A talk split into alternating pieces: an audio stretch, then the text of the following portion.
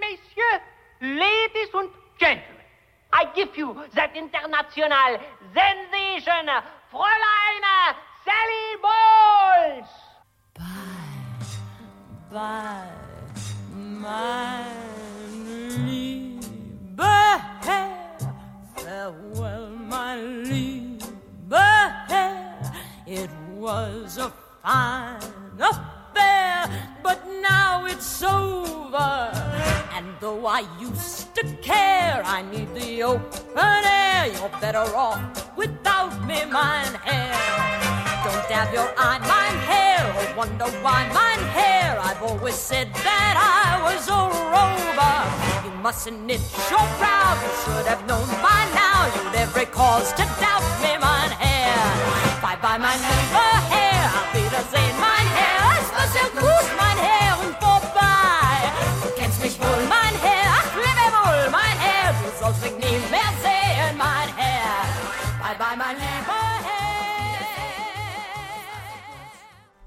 Bonsoir, mesdames, messieurs, c'est la chaîne de podcast Extase Culturelle. És akkor most tegye fel a kezét, aki nem tanult franciául. Igazából nekem is fenn kellene, hogy lenne, lenne a kezemnek, mert én, én nem, én, én ugyan tanultam, de nem tudtam, és ugye most sem tudok, szóval abszolút szolidaritok, szolidaritok azokkal a hallgatókkal, akik szintén nem, nem beszélnek franciául, de ez ne szegje a kedvünket. A mikrofonnál továbbra is mosolygó Miklós, ez itt a Kulturális Extrázis 26. adása, odakint vágtatnak a mínuszok, de idebent a hangulat bizony már a tetőfokára hágott, és én már teljesen belemelegettem ebbe a hopmesteri szerepbe. A mai műsor főszereplő nője Léni Riefenstahl lesz, de mielőtt még erről mesélnék nektek, néhány szót szólnék az intro ban elhangzó dalról, ami az 1972-es 8 Oscar díjat nyert Broadway musicalnek a filmes adaptációja, ez pedig a Kabaré, és akit hallottatok énekelni, az pedig a film főhősnője és dalos pacsirtája, Liza Minnelli, akivel kapcsolatban van egy, hát félig meddig személyes élményem, ugyanis 15 éve szervezték az ő fellépését a Budapest sportcsarnokban, és azt, azt hiszem kétszer is nekifutottak, de valahogy az utolsó pillanatban mindig, hogy, hogy szokták ezt mondani, kútba esett a projekt. Egyes rossz nyelvek szerint azért, mert hogy nem futott be elég előzetes jegyigénylés a koncertre, és a, a művésznő nem szerette volna azt a megalázó helyzetet, hogy felház előtt kelljen fellépni és utána hazakullognia, így lemondta az utolsó pillanatban, és ezzel párhuzamban van nekem egy Szemi nevű barátom, aki egy csodálatos ember, de van egy olyan rossz tulajdonsága, hogy rendszeresen lemondja az, az utolsó pillanatban a programokat. Legyen az kirándulás, utazás, esküvő, bármi, ő, ő lemondja, és ezt ő fogalmazta meg, ő vette ezt észre, hogy már tényleg kezd Liza Minnelli-re hasonlítani, és annyira jó volt ez a mondat, hogy, hogy egy, egy idő után már nem, nem kezdett el hímezni, hámozni, meg ugye szabadkozni, meg eszkuzálni magát, hanem, hanem csak annyit mondott, mondott a telefonban, hogy Liza Minnelli. És akkor én tudtam, hogy mi a helyzet. Sőt, tovább megyek, igésedett ez a kifejezés, vagy ez a személy név, és a, az, hogyha valaki valamit Eliza minellizik, akkor azt tudjuk, hogy azt jelenti, hogy az utolsó pillanatban méltatlan körülmények között lemondja a programot. Szóval ennyit Liza Minnelliről, és biztos, hogy ti nektek is van olyan ismerősötök, barátotok, rokonotok, aki hasonló szokásokkal rendelkezik, de hát szeretjük őket, mert a mieink. Most pedig kérem a főcímet.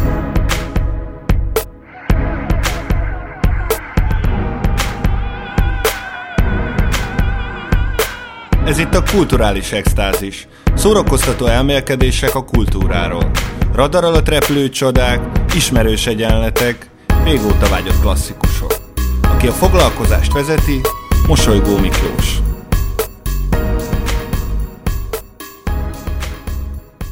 Szeretettel köszöntök mindenkit, ez itt a Kulturális Extázis, továbbra is. Én Mosolygó Miklós vagyok, és ahogy már a beharangozóban ígértem, ma Lenny Riefenstahlról fogunk beszélni, aki egy nagyon ellentmondásos művész és ellentmondásos örökséget hagyott maga után. Egyik oldalról egy nagyon tehetséges, nagyon professzionális, a szépség iránt különös érzékkel rendelkező filmrendezőnő volt, és mégis a, az emberi történelemnek egy olyan korszakában alkotott részben, amikor sajnos belekeveredett valami olyan dologba, és aztán ez kérdés, hogy ez belekeveredés volt, mennyire volt, volt szándékos vagy nem, amikor a tehetségével ordas eszméket és egy sötét politikai rendszert szolgált. Az emberiség történelmének egyik legsötétebb, talán a legsötétebb rendszerét.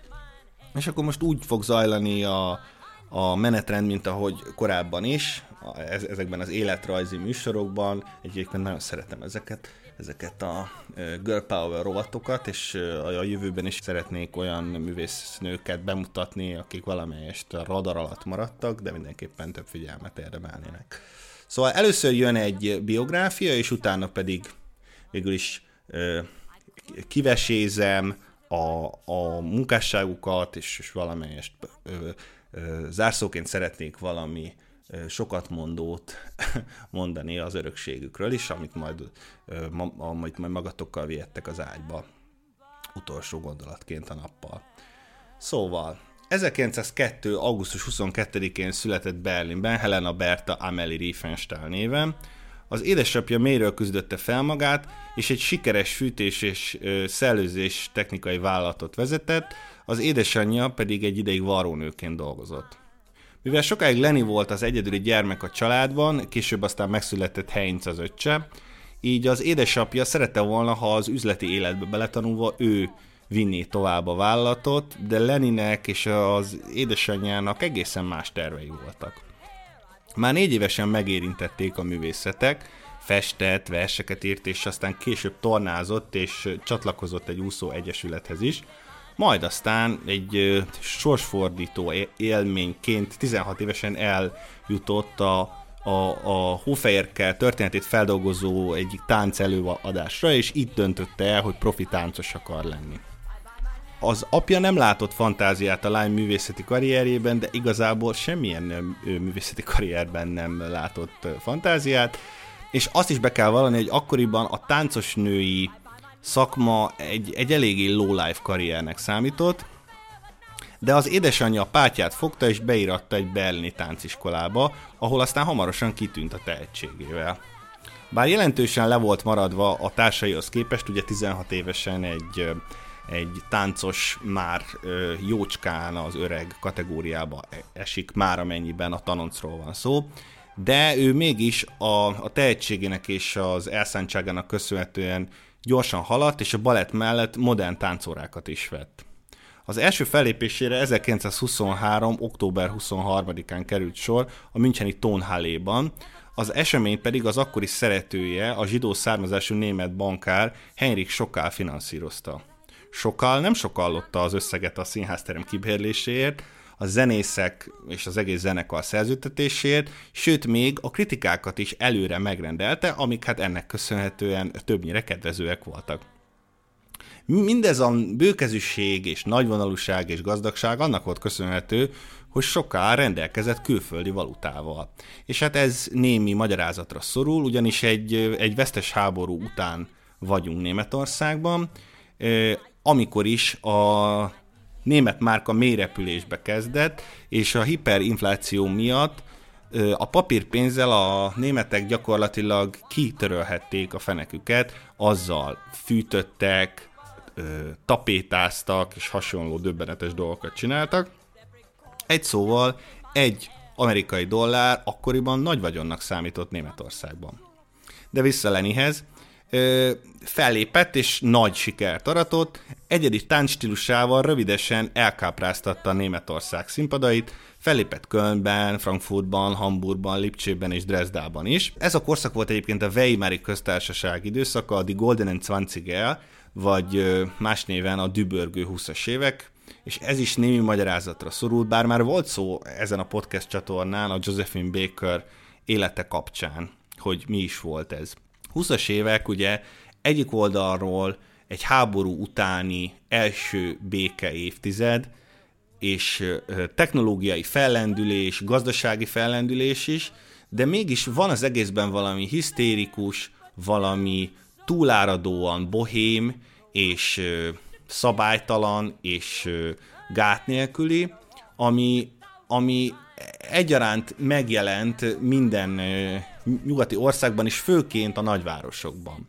Tehát a korábbi erkölcsök felbomlottak, a nők férfi ruhába jártak, és dohányoztak, és drogoztak, és, és szólt a, a jazzzene, és ömlött a pesgő. Hogyha emlékeztek, vagy hogyha láttátok, a, az HBO Go-n megy a Babylon Berlin című sorozat, no, az ebben a korszakban játszódik, illetőleg az intróban hallható Kabaré című film is pontosan ezt a, ezt a korszakot írja le, illetőleg ennek a korszaknak az utózmányát, mert az már a 30-as években játszódik, és a 20-as évek tombolása az 1929-es nagy gazdasági világválsággal ért véget, és egyébként egy kis lábjegyzetként ajánlom Georg Gross képeit, amik tökéletesen ragadják meg a korszak hisztériába csapó jókedvét, és azt a mértéktelen bulit, azt a túlcsorduló gondolat és eszme áradatot és a gát nélküli erkölcsöket, valamint azt a hatalmas bajos árnyat, ami az egész dorbézolás fölött végiglebegett. Szóval Georg Gross, és három képet ajánlok tőle, majd csekkoljátok. A temetés, Oscar Panizzának ajánlva, az öngyilkosság és a város. Zseniálisak. Mind, de ez a három, ez, ez kifejezettem. Na, de vissza Lenihez. Szóval megtörtént ez a tényleg nagyon sikeres németországi turné, majd Prágában is fellépett, de ez a prágai fellépés balúsült el, és megsérült a térde, így hosszabb kihagyásra kényszerült a karrierjében. Az orvosai próbálták biztatni, és próbálták pihenésre bírni, de ő mindent megtett, hogy újra színpadra állhasson. És egyszer az orvoshoz menet meglátott egy filmplakátot, Der Berg des Schicksals, azaz a Sors hegycsútja című filmplakátját. Lenit azonnal magával ragadta a filmnek, ennek az új médiumnak a hatása, és onnantól kezdve rendszeresen járt moziba, illetőleg különböző filmes eseményeken is feltűnt, és egy szerencsés véletlennek köszönhetően még merészebb álmokat is dédelgethetett. Ugyanis, és hát ez Lenny Riefenstahlra jellemző volt, hogy minden ö, vizes árkon, aknamezőn és várfalon átment, hogy megszerezze azt, amit akar, vagy azt, akit akar. Megtudta, hogy az akkoriban nagyon népszerű hegyi filmeknek, bergfilméknek a sztárja, Louis Trenker egy Hotel Carrerzé nevű szállodában szállt meg Dél-Tirolban, és egyből oda rassolt, hogy, hogy beszéljen vele. Ezek a bergfilmek, ezek ilyen túl romanticizált, eszményített néma filmek voltak, amiben a szőke, kékszemű és tiszta lelkű hegymászó felhág a csúcsra, és a, a hegy az valahol egy ilyen metaforikus képe volt az, az ember feletti céloknak, a megtisztulásnak, és a, és a természetnek, és távol a város zajától, ahol ugye mérgekben fürdő, a tiszta erkölcsöket már elfeledő ilyen véglények élnek, ehhez képest egy hegymászó az egy ilyen tiszta és erkölcsös és magasabb rendű lény. Na hát ez majd egyesek ugye ezt már a protonácizmus filmjeinek tekintik. Szóval beszélt ezzel a Louis Trenkerrel, és addig rágta a fülét, amíg nem ígértem meg neki, hogy összehoz egy randit Berlinben Anton Frankkal, aki ezeknek a Berg filmeknek a rendezője volt. És Lenny elképesztően nyomulós volt és ambiciózus, ahogy mondtam, és találkozott ezzel a, ezzel a rendezővel, a, akit végül meggyőzött az ő színészi képességeiről, és hogy szerepet adjon neki a következő filmében. Tette mindezt úgy, hogy egy sorsdöntő operáció előtt állt, amely után vagy teljesen felépül a térdsérüléséből, vagy pedig örök életre sánta marad. Szóval kockáztatott, és sikerre járt. Ehhez persze az is kellett, hogy, hogy Frank filmgyártó vállalata csőd szélén táncoljon, és uh, Lenny bankár szeretője pedig éppen be, be, be akarjon szállni a filmbizniszbe. Így Frank már Lenny betegágyához hozta az új, új filmje forgatókönyvét, és még a castingon se kellett részt vennie, úgy kapta meg a főszerepet. Ez a film pedig a The Heilige Berg volt, azaz a Szent Hegy című néma film, és ezek után sok ilyen filmet készített. Kicsit úgy, úgy kell Németországban ezt elképzelni, mint egy ilyen német western filmet, tehát ugye a természet és, a, és az ember, és ugye ritkán szólnak, illetve soha, mert ugye ez egy néma film, azt akartam mondani, hogy ritkán szólnak, de akkor súlyosat, de ezekre az emberek nem szólnak. Szóval egy ilyen, egy ilyen romantikus vágyódás egymás felé, néha szerelmi háromszögek, aztán halál és dráma, nagyon szép expressionista fényképezés volt jellemző ezekre a filmekre, mint például ugye a Fritz Lang Metropolisa is a korból egy hasonló film, nem témáját, hanem vizualitását tekintve. Tényleg bármelyik random pillanatot kitenném a nappalimba bekeretezve, annyira jó ízléssel és kompozíciós készséggel vannak megalkotva ezek a jelenetek. Egy egész sor ilyen filmet csinált, a legnagyobb siker az a Weisse Höhle von Pitzpalü című filmje volt, ez a Pitzpalü fehér pokla, aminek a híre még Németországon túlra is elért. Egyébként fun fact, ilyen színefileknek mondom, hogyha emlékeztek a Becstelen Brigantik jelenetére, amikor lent vannak abban a pincekocsmában, és hát aztán véres körülmények között lebuknak, akkor is egy, egy, egy ideig Michael Fassbender azzal próbálja magyarázni a furcsa akcentusát, hogy a svájci Pitzpalűből származik, ahol ugye egy kis közösség él egy zárt völgyben, és olyannyira, hogy ugye a filmben ő és, a, és az öccse is szerepelnek, mert mind, mindketten nagyon jóképűek voltak, és megtestesítették ezt a szőke, kékszemű, akkori férfi ideált, de hát ugye ez nem jött be ez a, ez a tip, de mindenképpen egy érdekes kitekintés a film, film történetben. Olyannyira, hogy a siker a tengeren túlra is elhallatszott, és felkeltette a Universal érdeklődését, így aztán a filmet Amerikában is bemutatták.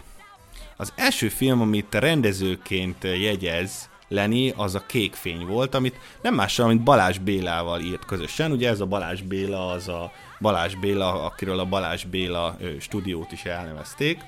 Ez, ezzel a filmmel aztán felkeltette a náci pártpropaganda képviselőinek, és legfőképpen Adolf Hitlernek is a figyelmét, aki az eszményi Árja nőt látta ebben a szegény paraszlányban, aki a film főhőse, akit a gonosz falusiak elűznek a hegyek közé, Junta, ez volt a neve, ez a, ez a naív lélek valójában egy boszorkány, de, de nem a gonosz fajtából, hanem aki éjjelente egy barlangban ábrándozik, és énekel, és néz, és, a, és a, ez a, ebben a barlangban kék kristályok verik vissza a holdfényét, és innen a Das Blaue Licht cím, ugye a kék fény. Szóval Hitler felfigyelt Lenire, és Leni sem maradt közömbös a Führer iránt, nem kavartak, vagy ilyesmi, de mindenképpen nagyon lelkesedtek a másik iránt, és Egyébként a Führer 1932-es párt rendezvényen hallotta beszélni, és Lenny, be, Lenny bevallása szerint ez egy e-, egészen extatikus élmény volt a számára. Így, így aztán szó szót követett, és létrejött egy személyes találkozó Hitlerrel, és Lenny me- megbízást kapott tőle, hogy ő rendezze a náci párt 1933-as Nürnbergi pártrendezvényéről készült dokumentum vagy propaganda, filmjét.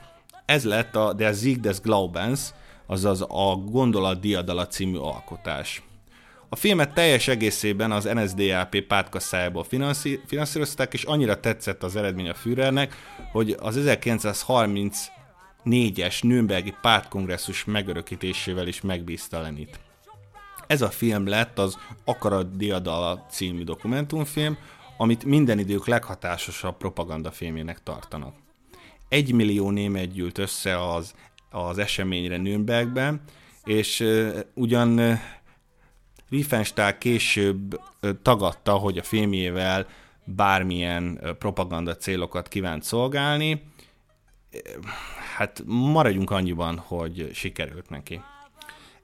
Ezen a sikeren felbuzdulva 1936-ban Hitler felkérte a Berlin olimpia eseményeinek a megörökítésére, amit később tagadott, már, mármint hogy, a, hogy direkt a Führertől jött a, az, az ukáz, ugyanis ő, ő, ő azt állította, hogy a Nemzetközi Olimpiai Bizottság kereste meg a munkával.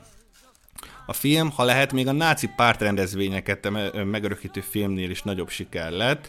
Igaz, itt már a, a teljes harmadik birodalom ereje és infrastruktúrája is a rendelkezésére állt. Egy 200 fős kameramanokból és technikusokból álló hadsereg leste minden kívánságát, földön, a víz alatt, biciklin és a levegőben is, és egyes becslések szerint 1 millió 200 ezer lábnyi filmet lőtt el a forgatás alatt. De azt meg kell mondani, hogy nem, nem semmi látvány nyújt ez a film még mai szemmel is. Számos újítást itt használtak először a filmtechnikába, gondoljunk csak a fárt felvételre, Ugye e, ez az, amikor, amikor a kocsira rögzített kamera gurulva kerekeken, vagy egy lefektetett símpáron veszi az eseményeket. E- esetleg a speciális légi felvételekre is gondolhatunk, amiknél a mai drón technológiával sem sikerülne sokkal látványosabb képeket alkotni. Goebbels is felfigyelt a filmben rejlő propaganda lehetőségekre, és különös tekintettel a, a, a német sportolók kidolgozott testére is, ugye az ária testkultuszra, de vitába is keveredett Lenivel, mert Jesse Owens, amerikai sprinter kiemelt szerepet kap a filmbe, feketeség ide vagy oda, és hát nyilván ez nem igazán illeszkedett a náci agendába, de hát ami szép, az szép, és hát Jesse Owens egy nagyon szépen kipattintott fiú volt akkoriban.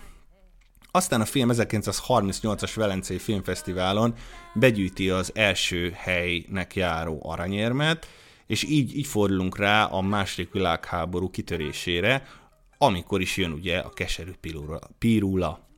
Németország ö, a 39-es őszi megszállásánál haditudósítóként dolgozott, tehát Lengyelország megszállásánál ugye, egy Konszkia nevű lengyel faluban lengyel partizán támadás érte a Wehrmacht csapatait, ezért ugye megtorlású 30 civilt kivégeztek. Leni közbe akart avatkozni, de a katona fegyvert fogott rá, hogy amennyiben nem hordja el magát, ott helyben fejbe lövi. A megrázkodtatás ellenére még azért leforgatta Hitler varsói bevonulását, de többet Betszó nem csinált náci tematikájú filmet. De ez az a sötét árnyék, ami végigvonul Lenny karrierjén lényegében. 1940-ben kezdte el forgatni a Tiflan című filmjét, amiben a spanyol lakosokat szintó cigányokkal helyettesítette, akiket egy Salzburg melletti koncentrációs táborról válogatott ki. Hoppácska. A túlélők elmondása szerint megígérte nekik, hogy nem kerülnek gázkamrába, és életben maradnak, és emberségesen fognak velük bánni. Ehhez képest istálókba és nyírkos pincehelyiségbe helyezték el a statisztákat, és még rendes élelmet sem biztosítottak a számukra. Később aztán ebből egy hatalmas ilyen, nem is tudom, egy ilyen ö, odüsszeljába illő, hosszú macska-egér harc bontakozott ki, ugyanis egy Nina Gladitz nevű cigány származású német dokumentumfilmes egy életen át gyűjtött Leniről leleplező információkat, és folyamatosan bíróság elé citálta, hogy bizonyítsa azt, hogy az egész életét szisztematikusan végig hazudta Lenny Riefenstahl, és manipulálta a körülötte lévőket, és a háború alatt embertelenül bánt a cigány statisztákkal, akiknek a többsége végül a a Lenny ígérete ellenére Auschwitz gázkamráiban lelte halálát. Hát ez, ez durva. Aztán 1945-re összeomlott a keleti front, és Németország megadta magát, és mindenki hanyat homlok rohant megkeresni az, az övéit, a családtagjait, a szeretteit. Lenit egy, egy csapat férfi társaságában tartóztatták le, amint stoppolni próbált, hogy eljusson a családjához, és aztán, mikor megérkezett az otthonába, meg, meglepődve tapasztalta, hogy az amerikai katonákat már, már beszállásolták az ő, az ő házába, de annak ellenére, hogy ugye hivatalosan ő az ellenség volt, meglehetősen barátságosan fogadták, aztán azért, azért több, több táborban is fogva tartották, ahonnan többször is sikertelnül próbált megszökni, és aztán ugye eljönnek a híres Nürnbergi perek, amelyek során többször is próbálták a náci hadigépezettel és a náci propaganda gépezettel az ezzel való össz, összejátszással megvádolni, de sohasem sikerült, ugyanis meggyőzte őket arról, hogy neki nem volt tudomása a rém,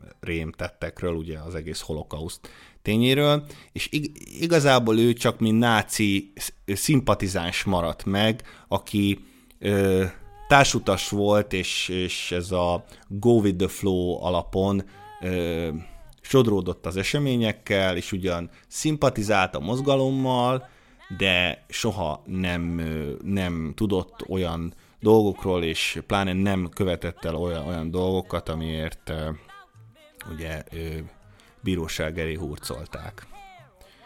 És akkor itt ugrunk egyet az időben, az 50-es évek közepén egy álmatlan éjszakán Hemingway Afrikai Vadásznapló című prózáját olvasta, am- amikor megérezte a sugallatot, hogy Szudánba kell utaznia. 1962 és 1977 között a dél-szudáni Nuba törzseket fotózta. Ebb- ebből a munkából készül el később a nagy sikert arató The Last of Nuba című albuma, amiről a híres kritikus esztéta, filmrendező, filozófus és még ki tudja mennyi minden. Susan Zontag egy hosszú eszét írt, és ebben kifejti, hogy miért tekinthető a dél-szudáni primitív törzsek fotózása direkt meghosszabbításának, vagy ha úgy tetszik, kontinuitásának a Lenny Riefenstahl eddigi munkásságában, és hogy függetlenül a bőrszintől ugyanaz a fasiszta esztétika köszön vissza a képekről, mint a kétrészes Olimpia című dokumentumfilmben. És leírja hosszan, egyébként nagyon érdekes a cikk, meg lehet találni PDF formátumban a neten, szóval leírja azt, hogy mennyire az Olimpia című dokumentumfilmben is, és a Nuba törzsekről készült fotókon is mennyire a testi arányokat, a harmóniát és a szépséget kereste, és hogy ez milyen közvetlen kapcsolatban áll a fasizmussal. Mert ugye miről szól a fasizmus? A fasizmus egy egyénkultusz, mármint egy vezérkultusz, és a tömeg a vezérnek aláveti magát, a tömeg egy nagy egységbe for össze, egy emberfeletti cél érdekében, ahol már nem számítanak a, a, a, a személyiségek egyenként, hanem egy, egy egységbe kovácsolt erőként gyakorlatilag csattannak minden olyan akadályon, ami elébük áll, és ez szükségszerűen az embertelenséghez vezet, és hogy az egyént felmorzsolja ez, ez a fajta ö, gondolat, és ez a fajta el, eljárás. És ugye a fasizmusnak az esztétikai kategóriái és a céljai azok pontosan ezek az, egy, ezek az egységesítő, univerzáló, nagyon egyszerű, nagyon sík vonalak, egyébként bizonyos szempontból rokoníthatóak az árdekóval, és a többi náci kultúra, kultúrkorifeus által ö, előnyben részesített művészek, azok mindezek a nagyon letisztult, nagyon matt tömegekkel dolgoztak, akár a szobrokon, akár az épületeken, gondoljunk csak a, a náci birodalmi főépítész Albert Speer épületeire, vagy akár a festményeken, és mindenfajta ettől eltérő, aszimmetrikus, zavaros, kritikus, vagy olyan szabálytalan esztétikumot el, elvetettek, és túlságosan intellektuálisnak, liberálisnak, zsidónak, vagy különböző fel, felforgató elemnek bélyegeztek. És nagyon izgalmas ez a gondolat, hogy annak ellenére, hogy a, hogy a Nuba törzs egy, egy, ugye egy primitív, rá, ráadásul fekete afrikai törzs, akik lényegében teljesen a civilizáción kívül élnek, hogy mégis mennyire közös bennük az a fasizmussal, hogy a férfi kultusz, a vezérkultusz, az erőkultusz, a, a nők természetesen partvonalra téve csak a, csak a ugye a párzásra, a, a gyerekszülésre, illetőleg a nem is tudom, a a tábor őrzésére és fenntartására szolgálnak, és hát a Nuba, mint a Last of the Nuba, ezek itt, itt mindenképpen ugye a férfiakat értjük, ők a főszereplők, akik megvalósítják az, az ember feletti célt, ahogy egyébként a fotókon birkóznak egymással, és az erősebb győzedelmeskedik, és életben marad, míg a gyengébb elhull, és nem, nem szennyezi tovább a törzs vérvonalát. Szóval nagyon távolinak tűnik, és nagyon összeegyeztethetetlennek a, a dél-szudáni törzs egyik oldalról, másik oldalról viszont nagyon is pontosan le, levezethető, hogy mi a közös egy ária Nordikon, diszkoszvetőben, vagy gerejhajítóban, és egy, egy dél, dél-szudáni primitív törzs, mondjuk törzsfőnökében, vagy fiatal férfiaiban. Aztán 1978-ban a természetfilmek készítése felé fordult a figyelme, és alámerült a tenger alá. Koralzátonyokról forgatott ö, ö, dokumentumfilmeket, amit aztán 1990-ben könyvben is megért, Wunder unter Wasser címmel. Aztán, csak hogy milyen, milyen kaliberű nő volt, évtizedekkel később, 2000-ben visszatért ö, él, ö, egy fontos helyszínére az életének, ugye Szudánba, ugyanis ö, filmet forgatott a saját életéről, és a különböző helyszíneket feldolgozta, és ekkor lezuhant a helikoptere, az akkor már polgárháború sújtotta Szudánban, két bordája is eltört az, az eseményben, de végül is nem halt meg. 97 éves volt ekkor, de amikor magához tért, akkor egyből a film felől érdeklődött, hogy megmaradtak-e a nyersanyagok, és hogy, hogy, hogy, hogy folytatódhat-e tovább a forgatás. 97 éves volt ekkor. És egészen 101 éves koráig élt, és aztán halt meg a németországi Pökingenben bocsánat, Pökingben. És akkor elérkeztünk a, a Lenny Riefenstahl karrierjének és munkásságának az összegzéséhez.